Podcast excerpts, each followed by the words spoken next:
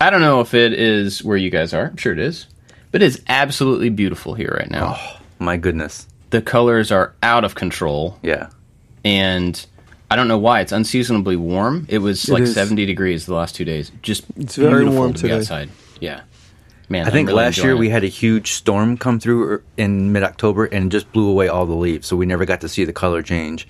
And then Oh. this year, it's just been calm, 70s, just absolutely gorgeous. It is very windy right now. So I think that's probably kind of like going to happen to us where everything's going to disappear in the next, you know, week or so, but uh, yeah, it is gorgeous outside. It, something that this is unrelated to anything. I just happened to think about it. Um, we have this one tree. When you look out our back window, there's this one tree, and on that tree, there's this one branch. It's a pretty good sized tree, but this one branch started turning red like a month before anything else. I never could figure it out. I'm like, why is that one changing? And then now that the entire tree is red, that one has lost its leaves. And so hmm. it's like a head. And so I was walking around the backyard the other day and I kind of was standing underneath that tree and I looked up at which branch it was. And it turns out we have a swing for the kids hanging from that branch. And it's not like a, it, it has the almost like a seatbelt strap, like a really wide piece of webbing that's wrapped around that branch.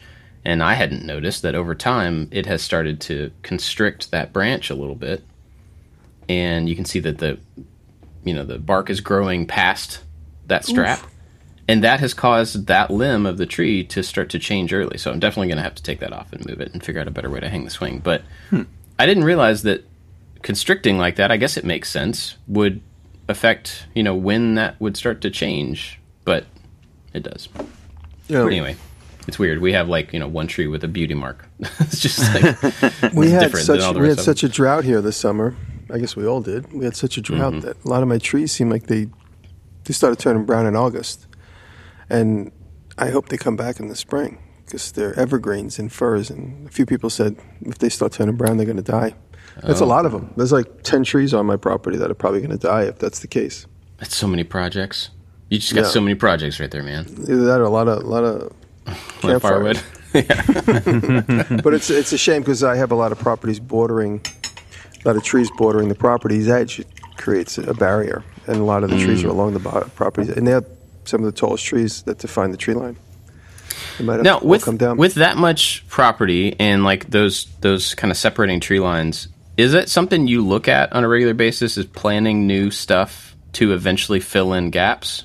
I oh mean, yeah, have you thought I, of that? I plant uh. I try and plant trees every year to fill Oh. in gaps. There was a, a tree trimming team going around and trimming all the trees that are intersecting power lines for almost the whole year. They went around the whole county. And one one morning I woke up and they were on the edge of my property. My property's on two sides of two roads. I'm on a corner. And they were going after these four or five really big trees. And I said, guys, could you, they, go, they all have to come completely down. I said, could you could do me a favor and just cut them so they're below the power lines? I said, I'll let the tree stump, it's like 25 foot tree stump. So they cut these, I think they were locust trees. They cut like four of them. So that was there'd be no chance that they could grow into the power lines that are on the street's edge. And so I hmm. have like four or five trees. They just look like columns. They just they're big tree trunks that are hmm. probably mm-hmm. 20 inches across, and they just end at about 25 feet in the air. And so those obviously are going to die, and we have to figure out what to do with them eventually. But they're kind of keeping a barrier between the, the road and my property. We use uh, there's a website called fastgrowingtrees.com and they have these uh, evergreens that we get we get a couple every year and plant them and they take about a year or two to really take off but after they start taking off they grow a couple feet uh, a year just like uh, Really? up and and wide yeah fastgrowingtrees.com wow, check that out. Here's another thing I do. In the Lower East Side, there's a curly willow, and so about 10 years ago, I cut a couple of branches off the curly willow, and you could stick them in water, and they grow roots, and then you stick that into the ground, and then all of a sudden Yeah. the tree grows, and they grow really fast. And so there was, uh, well, I, this is a different subject. I was going to say, me and Taylor fought all the time over because I like curly willows, and she says they're not attractive. So I always thought they were attractive. So I would, Oh, yeah, we would butt heads, and now I have the freedom to plant as many curly willows as I want around the property. So a couple of weeks ago, me and my brother planted like ten curly willows around the property. So my whole Keep them property's gonna- away from they, they they have really really long roots, so you Yeah, no, they're don't on the want them property's edge. interfering. Okay, yeah, you don't want Yeah, them interfering with plumbing. Yeah, no, I keep them. Uh, I, they have them on the properties actually to fill in because they get big fast, and they and, and I just happen to like them. It's kind of sentimental thing. I used to have one in my childhood that we'd always play on and, and around, and so I always grew up liking curly willows. They just feel warm and fuzzy to me, and uh, so every year I cultivate 30, 40 branches, and I don't always get to plant them, but occasionally. So this uh, this fall I planted like twenty curly willows because I have the freedom now to plant anything I want. On that subject, last week I said uh, that I'm going through some changes, and the changes is that I am now a single person, and it's okay. It was my choice. Yeah. It's just a difficult decision, but everything's it's, everything's for the better, and I'm doing good, and I have a lot more time to make a lot more things. If you haven't So many noticed on trees. Instagram, So many willow some- trees. plant so many trees. No, but now I'm, I'm back to dating for the first time in 12 or 13 years. Mm. That sounds I really haven't fun. but, I mean, I haven't been dating, but I have the opportunity to do so. So, Yeah. That's all that matters. It's just the opportunity. right. All, I want is consent. That's all. Sam Morril, a comedian I like, he says, because once I get consent, that's all I need. I can just go home after that. You really just want to make more things. Yeah. The boat is moving along quickly now. It's looking good. Thank you. Yeah, it's going. I just posted an Instagram story just before we started of me making the stem, just showing. I did. I worked late last night, but I didn't do any stories on it.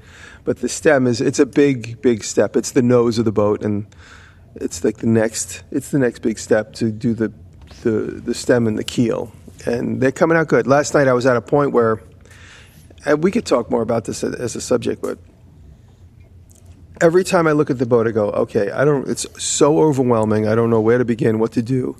And I said, well, let me just work on this little section, okay. And then all of a sudden, I'm like two feet past that, and then two feet past that, and then all of a sudden, the whole side of the boat's done. And last night, the same thing with the with the stem. I'm like, oh, I don't even know how to attach this.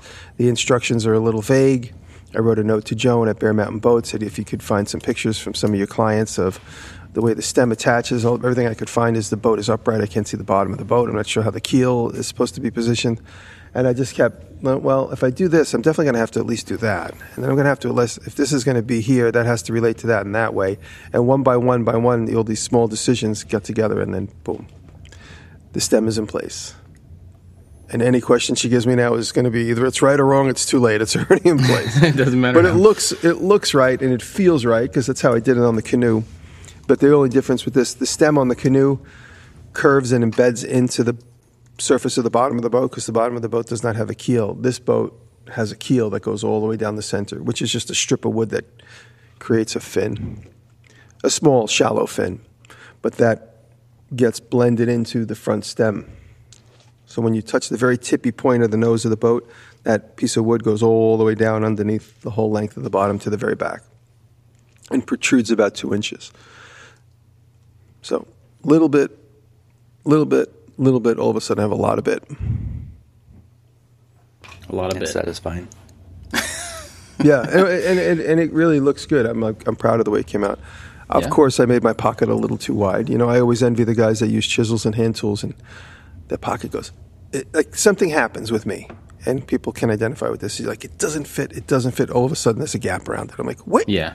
Oh yeah. How it didn't fit one second Right. ago. Now there's a gap around everything. What did like? Did something happen? But that's what happens.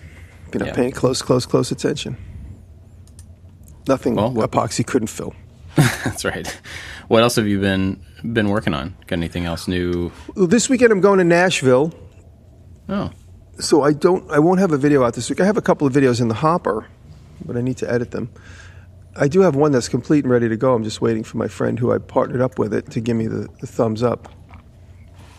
Uh, but the if he gives me the thumbs up, I could publish that. But I'm going to Nashville this weekend to do a, a creative lecture to a group of lawyers, so I'm very excited about that. It's going to be Oh. awesome.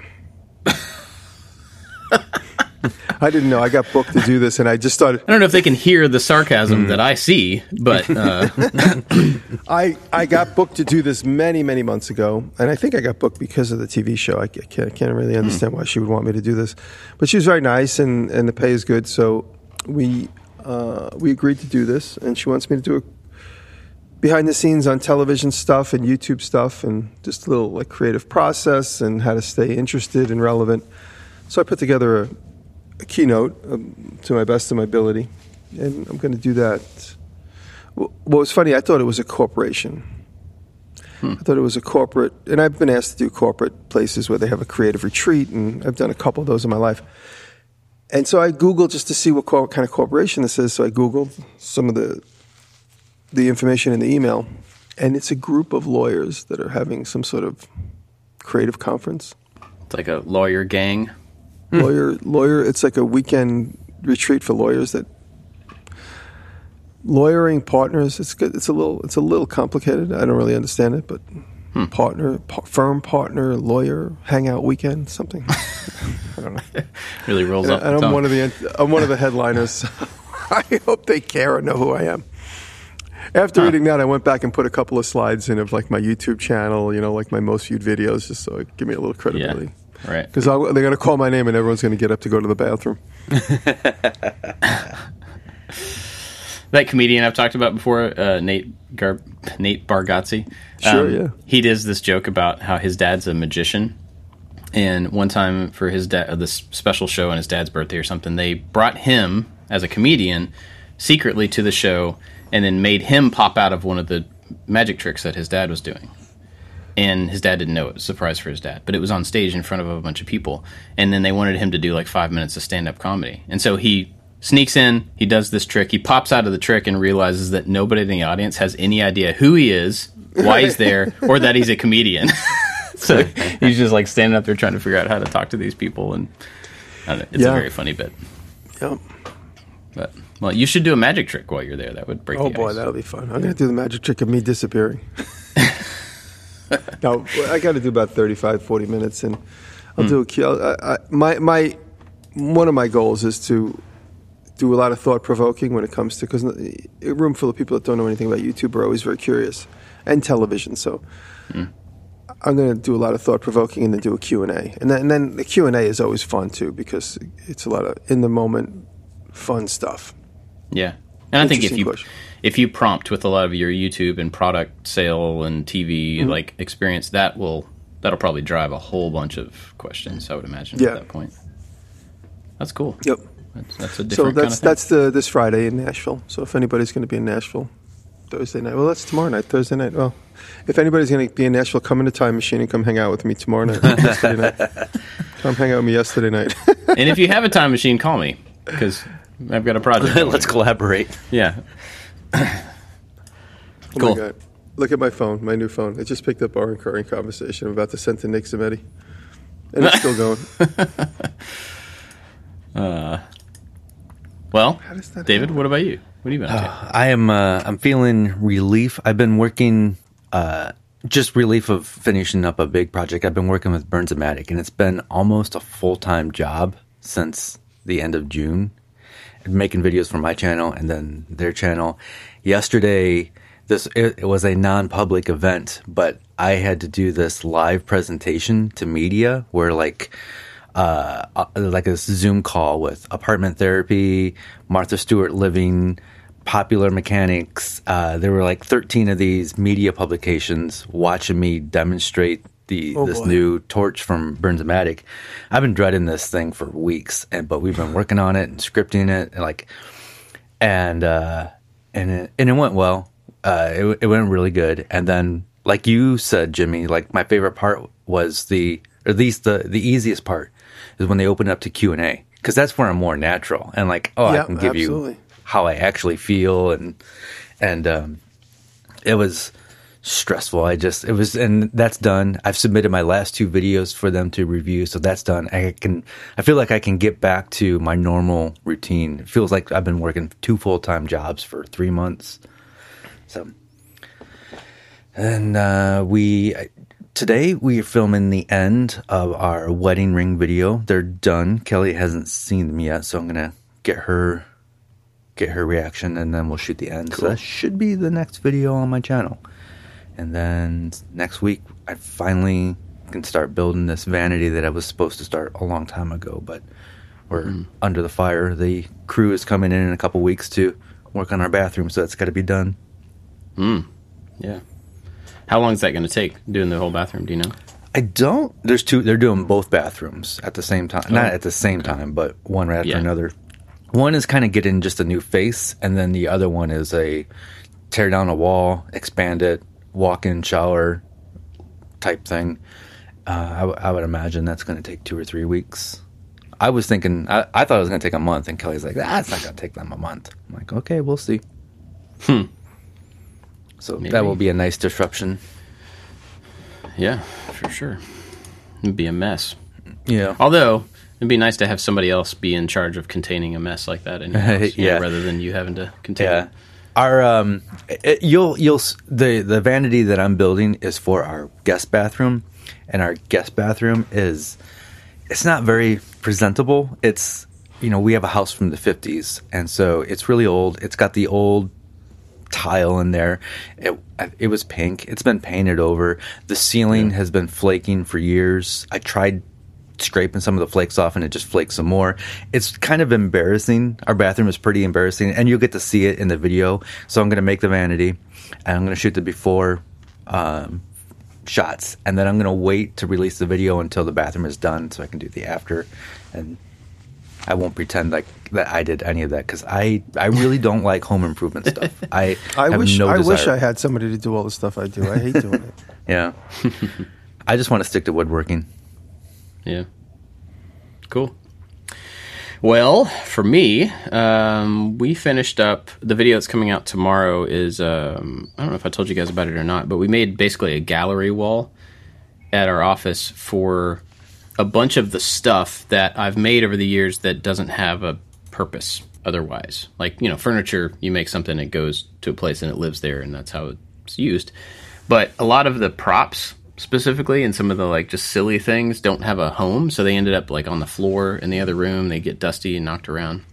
And so at the office we had this big wall. The ceilings are kind of tall at the office. So we um, made a gallery wall of display boxes. So they're like 12 inch deep plywood boxes with a painted back and they're just mounted up on this wall in kind of an interesting configuration. And so all of the stuff is mounted up. And it, it turned out really nice. It's very simple. It's a very simple project. Each one is held up with cleats. And so it's stable, but also kind of movable. And there's enough room on the wall that we can add more things as I make more things. And, um, but I think it's one of those projects that my hope is that somebody could see that and be like, oh, well, I collect blah blah blah or i make a lot of blah blah blah and i could do that exact same thing with my stuff you know to display it i tried to keep it very simple but striking um, so yeah that's coming out this week and i'm working on starting to figure out the guitar for the great guitar build off yes, I got to jump on that some- Monday.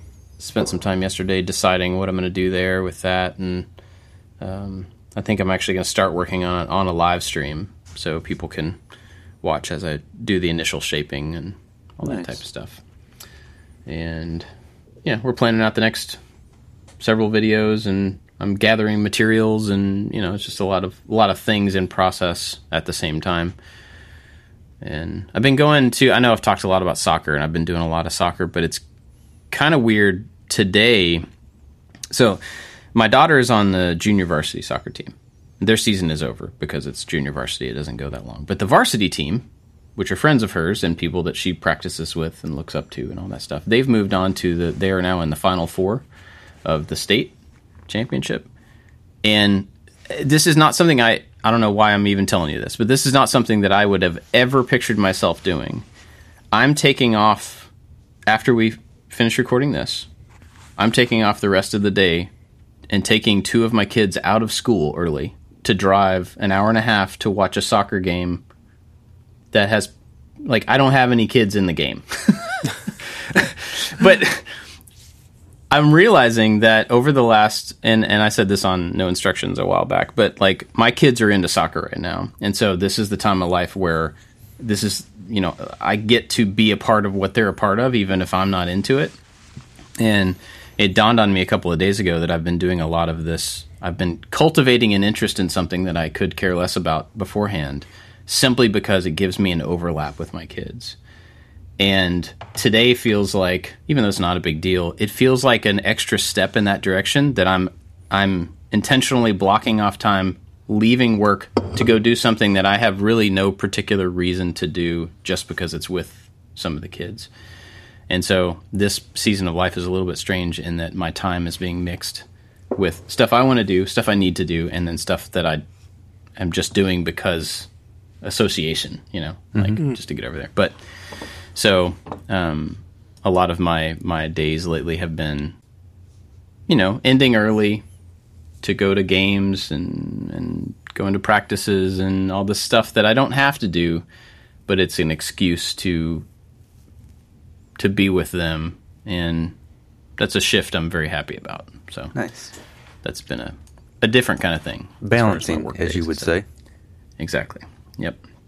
Yeah, it won't be like this forever, but right now it, it is. So, trying to do that, but um, you know, and then the rest of the time, just trying to crank on projects and plan things so that I can I can work on it when I have the time. I'm trying to make sure that I'm I've always got something ready to go, so that my time is useful in the shop and my time is effective and not you know waiting on materials or waiting on whatever. So that's pretty much what we've been into. I don't think there's anything else really going on, like nothing unique or uh, we're working on some products. I've been spending a lot of time on that lately. Um, trying to get a couple of things that we're going to be making in house in the office, uh, which is crazy. But we're trying to get those ready for like Thanksgiving, Black Friday kind of release. Oh yeah, And uh, I forgot that was coming. Yeah, that's last year. That was a really big thing for us. It's it's a good time to do discounts on on stuff, and like especially for our, our fusion course, it's a great time.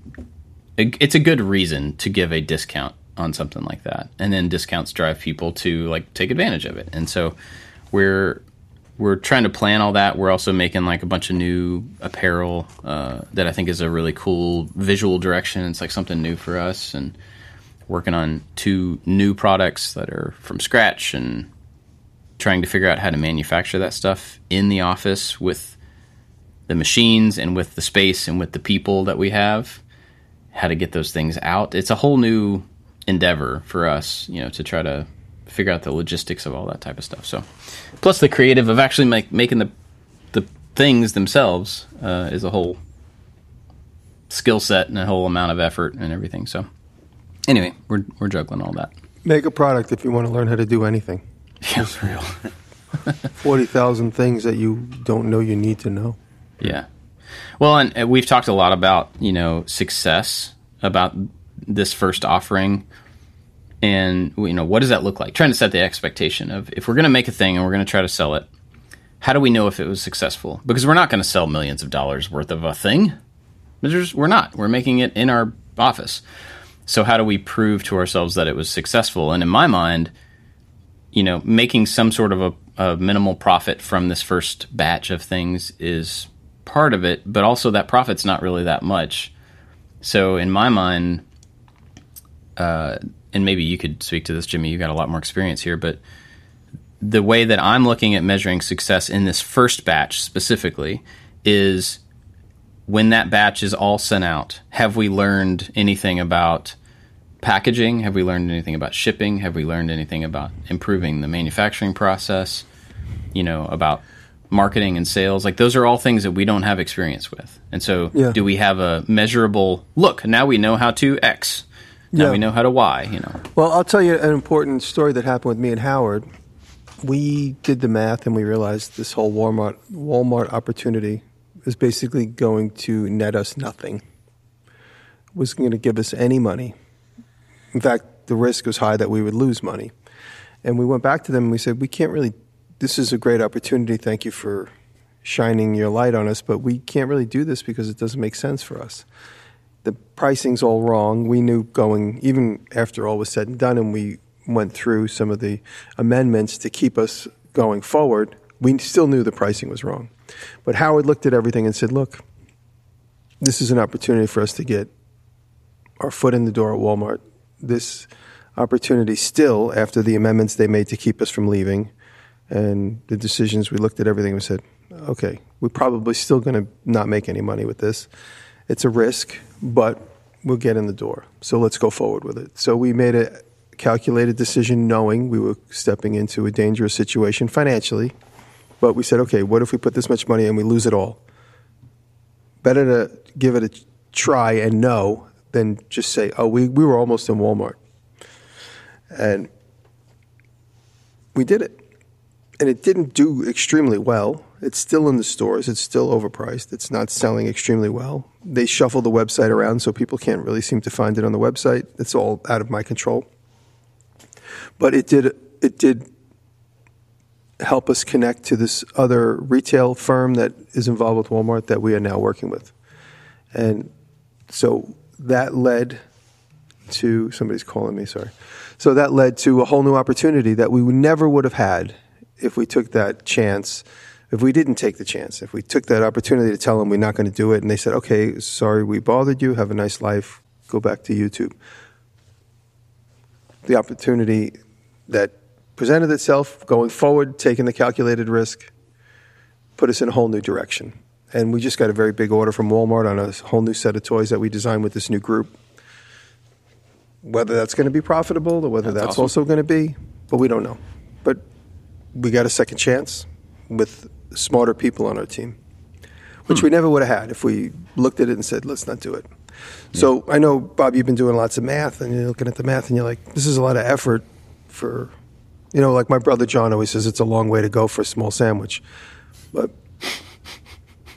you just never know what you're going to learn in the journey. You're never going to know if you get that small sandwich and then there's a golden ticket inside of it. You just don't know. You could develop a whole bunch of products, and somebody can come along and say, I want to buy mm-hmm. all these products from you. We have a much better marketing arm. We just don't have the creativity you guys have. You know, so that there's always that ripcord, you could say. Hmm. I have great creativity, I don't have great marketing. But at least I could try and get my products in front of more of an audience, and somebody in that audience could come along and save me, Yeah. or come along and contribute. So I, I Yeah. say it's worth it's worth a shot. Yeah, Even I the math so. initially doesn't doesn't help.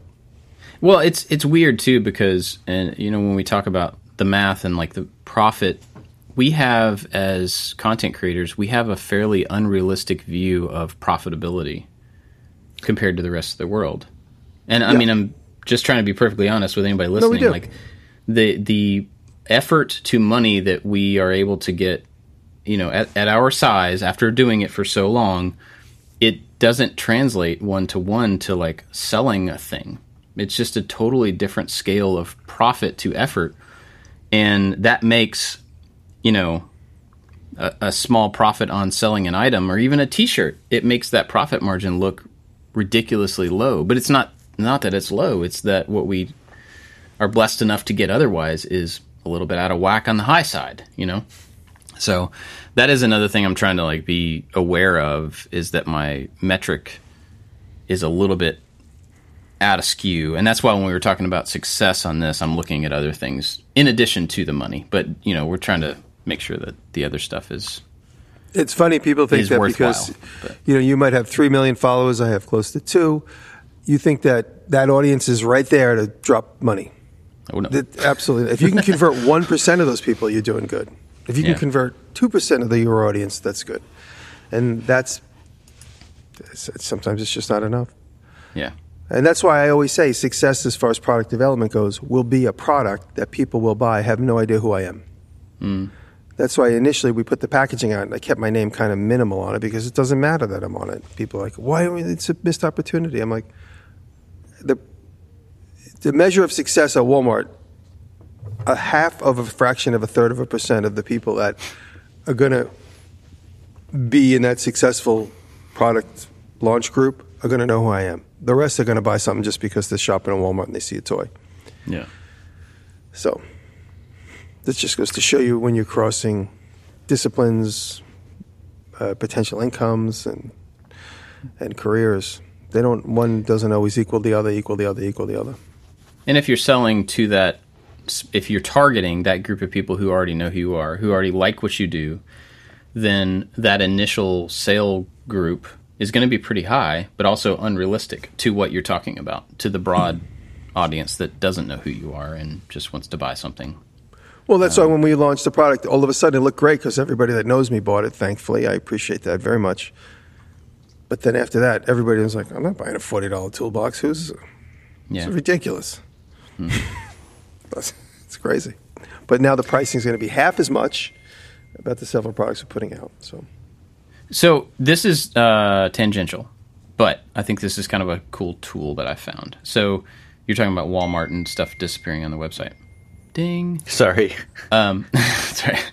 Um, so there's this one of those one up arcade, the little mini arcade cabinets. sure, There's sure. a- that's my friend's company. I know that guy yeah. very well.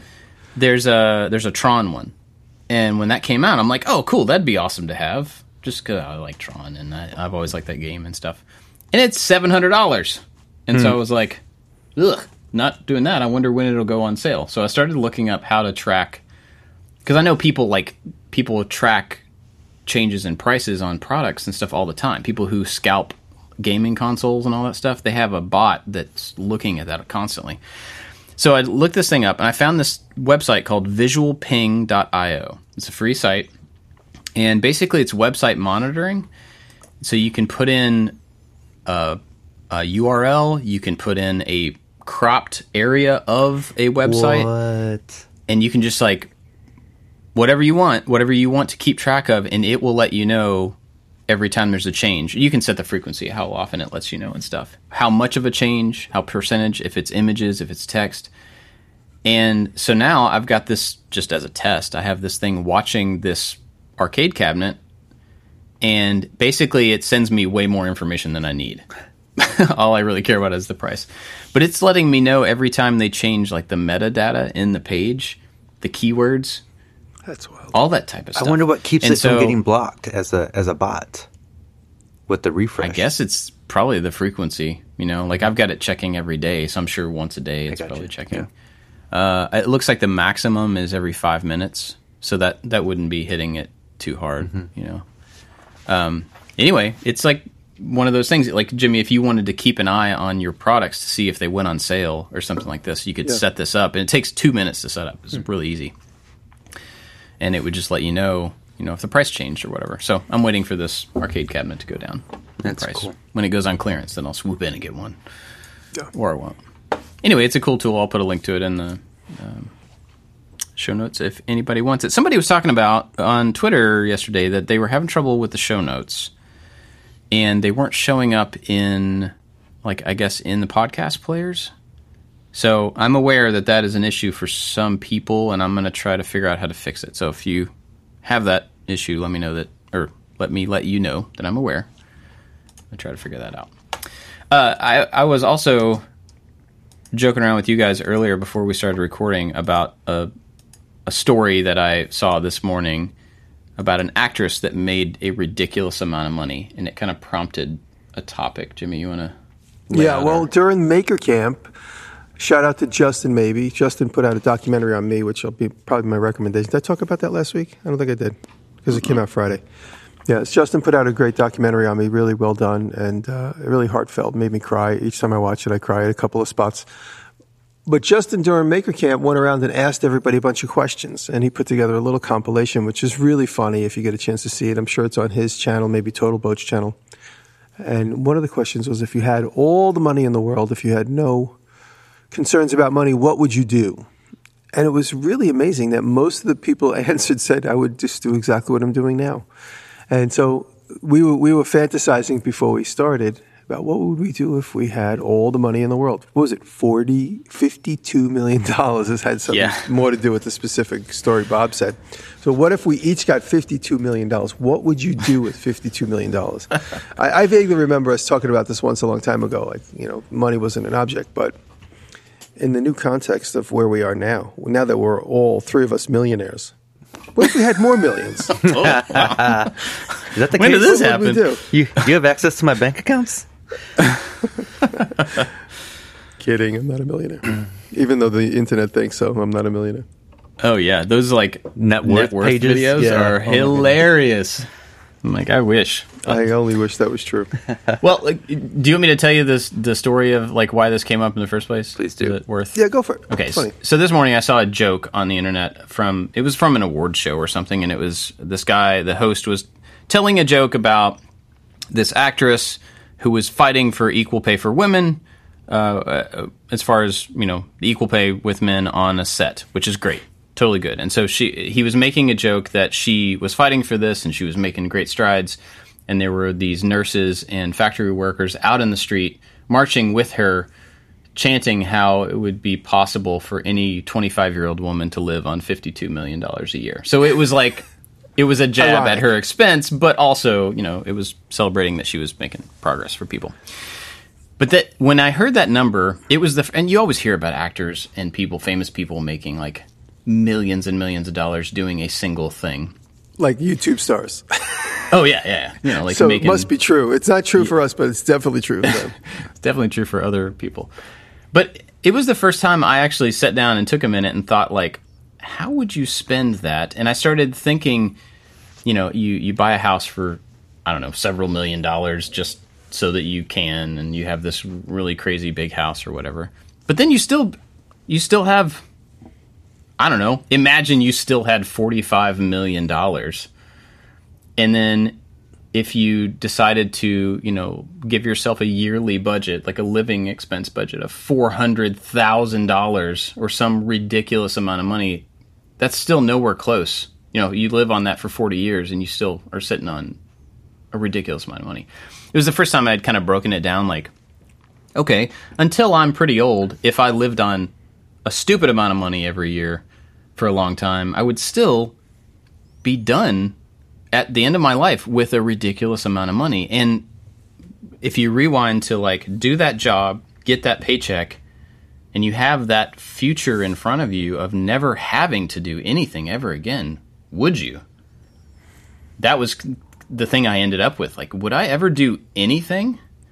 I like to think that if I had no constraints on money, I would probably do something like, for instance, work on two or three projects and that until they were finished, like a complicated project like the boat or a car restoration.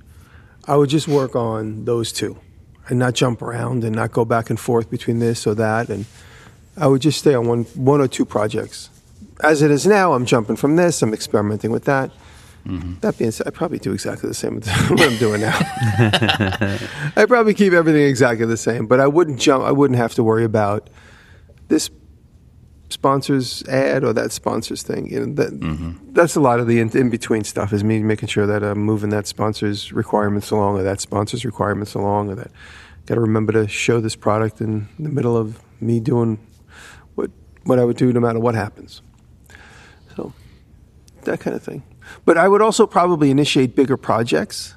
Like I'm looking around the property and thinking it's some of the the bigger projects coming up this year. I just got confirmation that going into the winter I'm going to be building a pool table. It's a big collaboration between two big corporate companies, not huge, but one of my sponsors and, and another company which I'll be working with.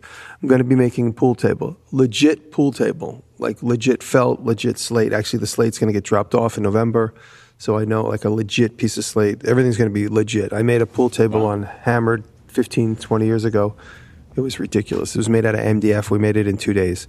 This is going to be a real pool table with proper wood and kiln dried wood and walnut and maybe some CNC hand carving. We're going to try and do something really sexy and fancy. So I'm going to build that over the winter, and I'm thinking going into spring, summer. I want to build a clubhouse somewhere in a tree or a tree house rather. And we did some clearing in the yard, and there's one big tree that kind of stands out. And I thought "Hmm, it'd be interesting to put a tree house in that tree. Well, maybe I'll go down deep in the property and do it. So that's another project I want to do. So these are bigger projects that take a lot of time and focus, and of course a little bit of money. And you know, money, money in the way that you don't have to do other things is really helpful money to spend on a project that you need that needs to be funded versus m- money that just is there so you don't have to do other work You don't have to jump around and hold bottles up in the air and talk about products and stuff. that makes you know it's mm-hmm. you know I love my sponsors. It's it's why I'm able to live the life I lead. And but if I didn't have to ever talk to anybody, that would be a luxury. Hmm. Would you still make videos? I probably would just because it's fun. It's like a fun hobby.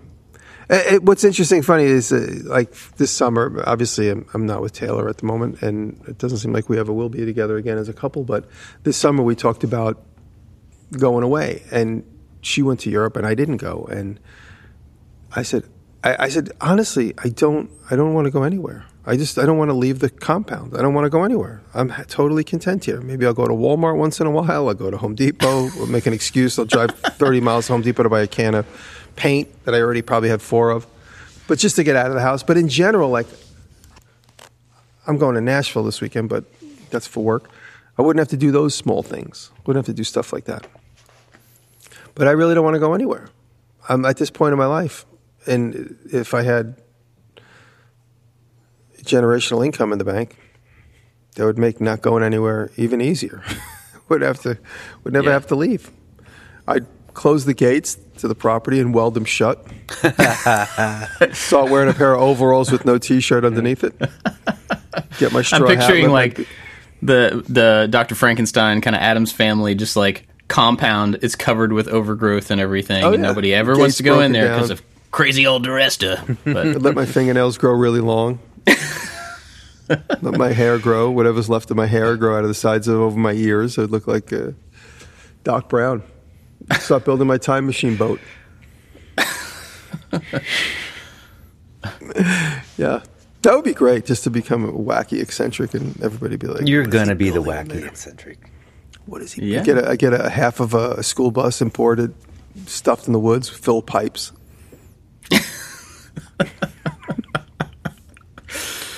no uh. explanation why there's only half of a school bus in, my, Yeah. in the woods. Yeah. Well, I- David, what be- ab- I would lo- I would love to become a wacky old eccentric. I mean, I know I'm probably on my way there with, with, with or without money. Yep. yep.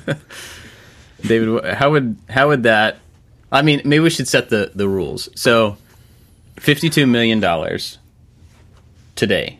You have somebody gives you that Mm-hmm. tax free. Just that's what you end up with. how does that change the rest of your life? Uh, Well, I He have a, removes all the trees from his property. I love all the trees. I look out and we can't see our neighbors, and I'm really looking. I'm not looking forward to fall when all the leaves come down and I can actually actually see the neighbor's house. yeah. Um, I- buy the neighbor's house. yeah, I would buy all the neighbor's house. That's for sure. there you go. I have a I was gonna weird. say, buy it, knock it down. I have a weird relationship with money because we grew up without money, and like we got, you know, free lunches in in, in school, and we got government benefits and and all that, and so it's weird that I get to have a nice house and a nice car now. It's almost embarrassing.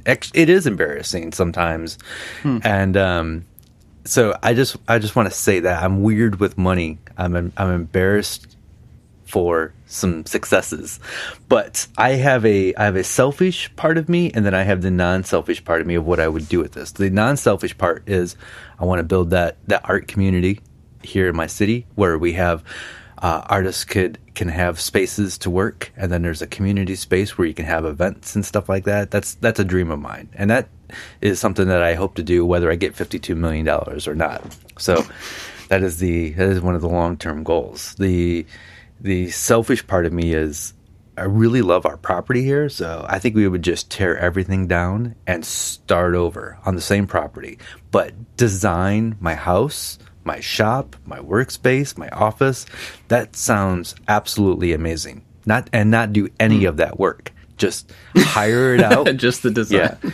And uh, and just have a space where I just feel good all the time and uh just so I, I think i would work on getting my surroundings to just be absolutely perfect uh which that I, I'm picturing it now. Like I'm pretty lucky now, but I would, I would, I would definitely go go there. I would still make videos. I absolutely love making videos, but I would do it without the pressure of needing to. So it would be Yeah. when I want to make a video, and maybe we can spend a little bit more money on the project and do something bigger. So maybe it's once a month, once every two months, or whatever, and just do something bigger. I love the idea of not having to go to the store to get materials. So I love, I, lo- I would I would just buy all the walnuts and hickory and maple, and I would just have my own store of of wood. I would have my own hardware store. I would have my own like just supplies, just endless amounts of supplies, and it would hmm. always be there.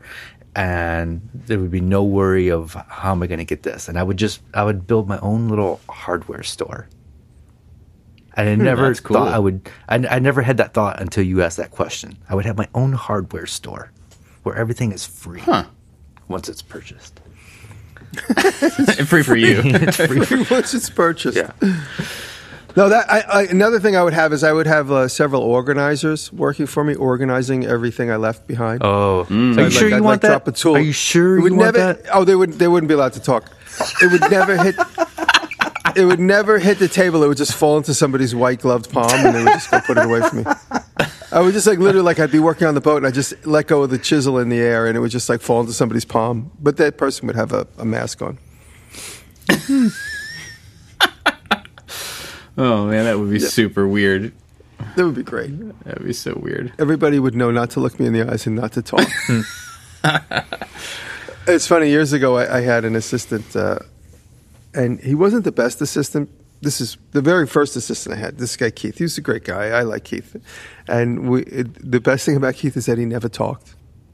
He hmm. never talked. He never ever ever said one word, which was great. Unless I prompted him, and then he would talk. But he he set the standard that anybody that I work with has to be able to just like not be too super chatty. Hmm. And if I had the ability to, to hire somebody, and part of the job requirement was you get paid all you want, I don't care. I'll give you everything you want. You just can't talk. Just don't talk. You're only allowed to talk during Oh, lunch man. hours. You can get it all out during the lunch hours. But That's funny. Well, let's see. For me, I think. uh, I mean, I, I thought about this longer than you guys have this morning before we started, but I think, you know, obviously getting setting aside money for like my kids and the next couple of generations uh, is and figuring out how to do that responsibly for them. I think would be a big part of if I had money like that. Um, but then even past that, a couple of years ago, I was thinking how cool it would be, and I don't have the money to do this now, and so I never pursued it. But how cool it would be to have uh, some sort of a, I don't know, like an investment company for other content creators? Oh, for like other people in our space who are just starting out to be able to like invest in build them building a channel up to do some specific vision. And not just like anybody who does woodworking or anybody but like if you you know if you found somebody who's really special and who's really gifted at something being able to invest in them to help them jump up a level a record label to- for creators, uh, yeah yeah exactly but like not terrible you know? right? because record labels uh, they're historically terrible. Yeah. But but something it would be like that difficult to, to run a record label if you weren't allowed to talk.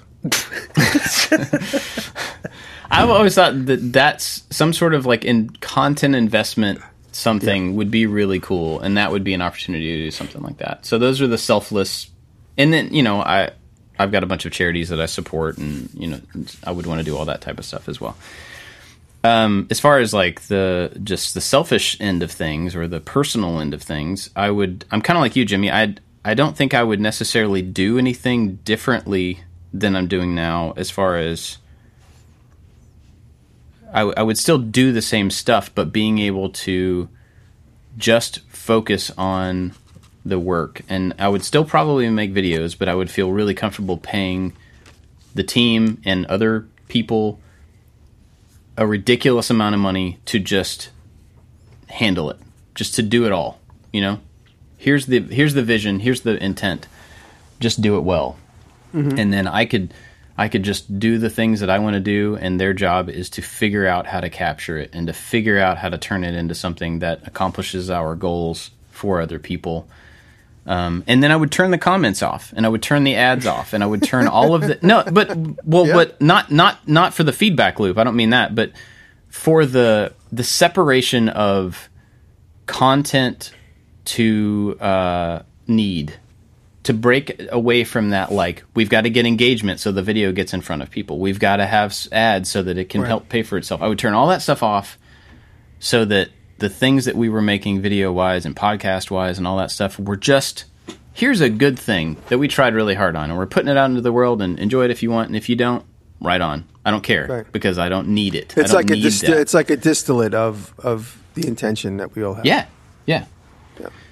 Um, and so I like that think idea. as far as the like the projects and the work itself, like I would absolutely love to go buy a field, build a giant garage in it, put a bunch of cars in it, and then day to day walk from one car to the other and just work on them and figure out to understand this new thing and uh, go to this one and understand this new thing and just you know explore that stuff without the pressure of like is anybody going to care?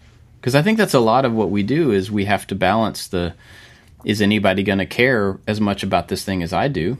And you know often that doesn't matter but often it does. And so i would like to be able to do that stuff without having that worry or that kind of I don't remember how you said it, David, but you made that point, like the the need or the Yeah. the, the pressure or something. I, there's it, it would be a good self test because growing up without money or uh or or just like I have to have sponsored videos to keep doing what I'm doing is the motivating factor for me to keep doing what I, I'm doing. Having that feedback loop is sort of a payoff because I do enjoy the feedback and it's one of the reasons I make videos. Uh, and would I be able to keep that up without having the pressure of doing it? I think I would, but I don't know. Does that discipline go away over time? Yeah. And this exercise is I don't want this to sound like it's, you know, like, oh, if we just had a million dollars, what would we do with money? It's that's not the point. I think what this actually does is it filters out what we actually want. So I think anybody who did, ran this equation in their head could help you figure out what you actually want to do if you don't have to. If you don't have to do anything, like distilling is a good way to look at it, Jimmy, where it Yeah. really could distill down like where do I really want to put my time? Because I know for me personally, I'm trying to put my time at way too many things constantly. Because part of it's because I want to, part of it's because I need to. And if I can think through, well, like, you know, building a garage and working on cars, is that the thing I really want to be doing?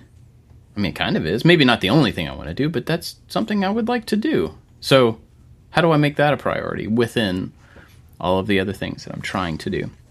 So, I think it's a kind of a good exercise for that. Uh, just from what I said, if I apply that to myself, that tells me that I'm more interested in cars than I thought I was. That that should be a bigger priority than I thought it should be. It tells me that I actually want to figure out how to invest in other people, even though I don't have the money to do that. So, how can I do that without the money? Because there's ways to invest in people without money. Uh, it tells me that I feel like the comments and the sponsors and the ads get in the way of me doing the thing that I actually would want to do. So, how do I work around that? You know what I mean? Like, I think it's a good exercise for that stuff. Um, plus, it's just fun to imagine what you would do with a ridiculous amount of money. I would probably buy a version of every car that I'm interested in that doesn't need to be restored, and then one that does. so I Uh, could you have something to A B compare. How, how does this work? And like I could, yeah, I could drive a Ford GT around, and then you know, like, yeah, oh, well, I have to make this other one look like this one, you know, that kind of thing. yeah. I don't know. Hmm. It's a fun, fun experiment to think about. Any other thoughts on on this? I in I- I'm just thinking working without parameters is really hard. It is there's so many because you have too many options, right? So when you have the boundaries, what that boundary could be money, it could be materials, it could be your space, it could be you're building something for somebody else. So you have these boundaries.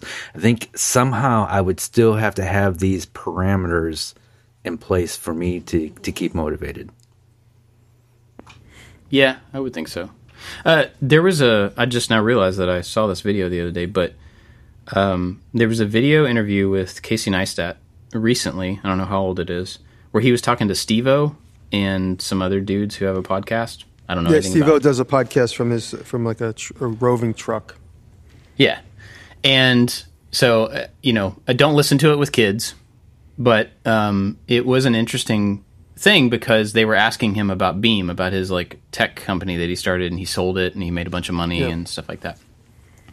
And he brought that up, uh, David. The reason I'm thinking of this is he brought that up that once you have money, and he grew up very poor as well. And so once he was saying, you know, once I had money, then I got to actually decide how to spend my day. And I think he was leading towards some days he just doesn't do anything at all. And like he said that this morning he decided to like sit in the garden with his two year old and eat candy and look at flowers and stuff, which Yeah. is really sweet. But at the same time, yeah, there's that weird thing of if you don't have to do anything, would you actually do anything? Or would you just become complacent in the freedom that you have? And like i know for me i that would always be a danger but that would be really really hard for me to be hmm i don't want to sound judgy. I would feel gluttonous if i was just like well i guess i just get to sit around all day i would feel i would feel terrible about myself if i wasn't at least pursuing something or contributing to something or something, you know, uh, at, at a long term. Obviously, you should take some days off and sit in the garden with your kids if you can. But um, so I think I would have a struggle as probably just to what to do. Yeah. Like, okay, I have the freedom now. Where do I put that? Like, I have all these things that I want to do. I don't have any constraints. Like, how do I prioritize which one of these things gets my time? Gets I think all three of us have the mindset we're always doing something. We're all like, like it, whether uh, out, outside of family time, I'm always always doing something.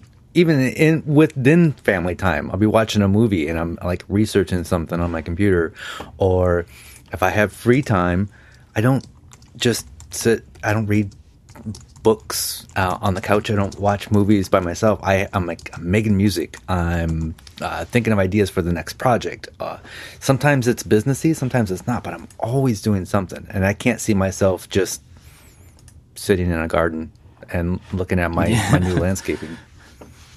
yeah, not long term for sure. Yeah. Cool. Well, other thoughts? Uh, like Grandpa Picciuto says, keep moving. You got to have a purpose. So if you get that fifty-two million dollars, find something to keep you motivated. Yeah.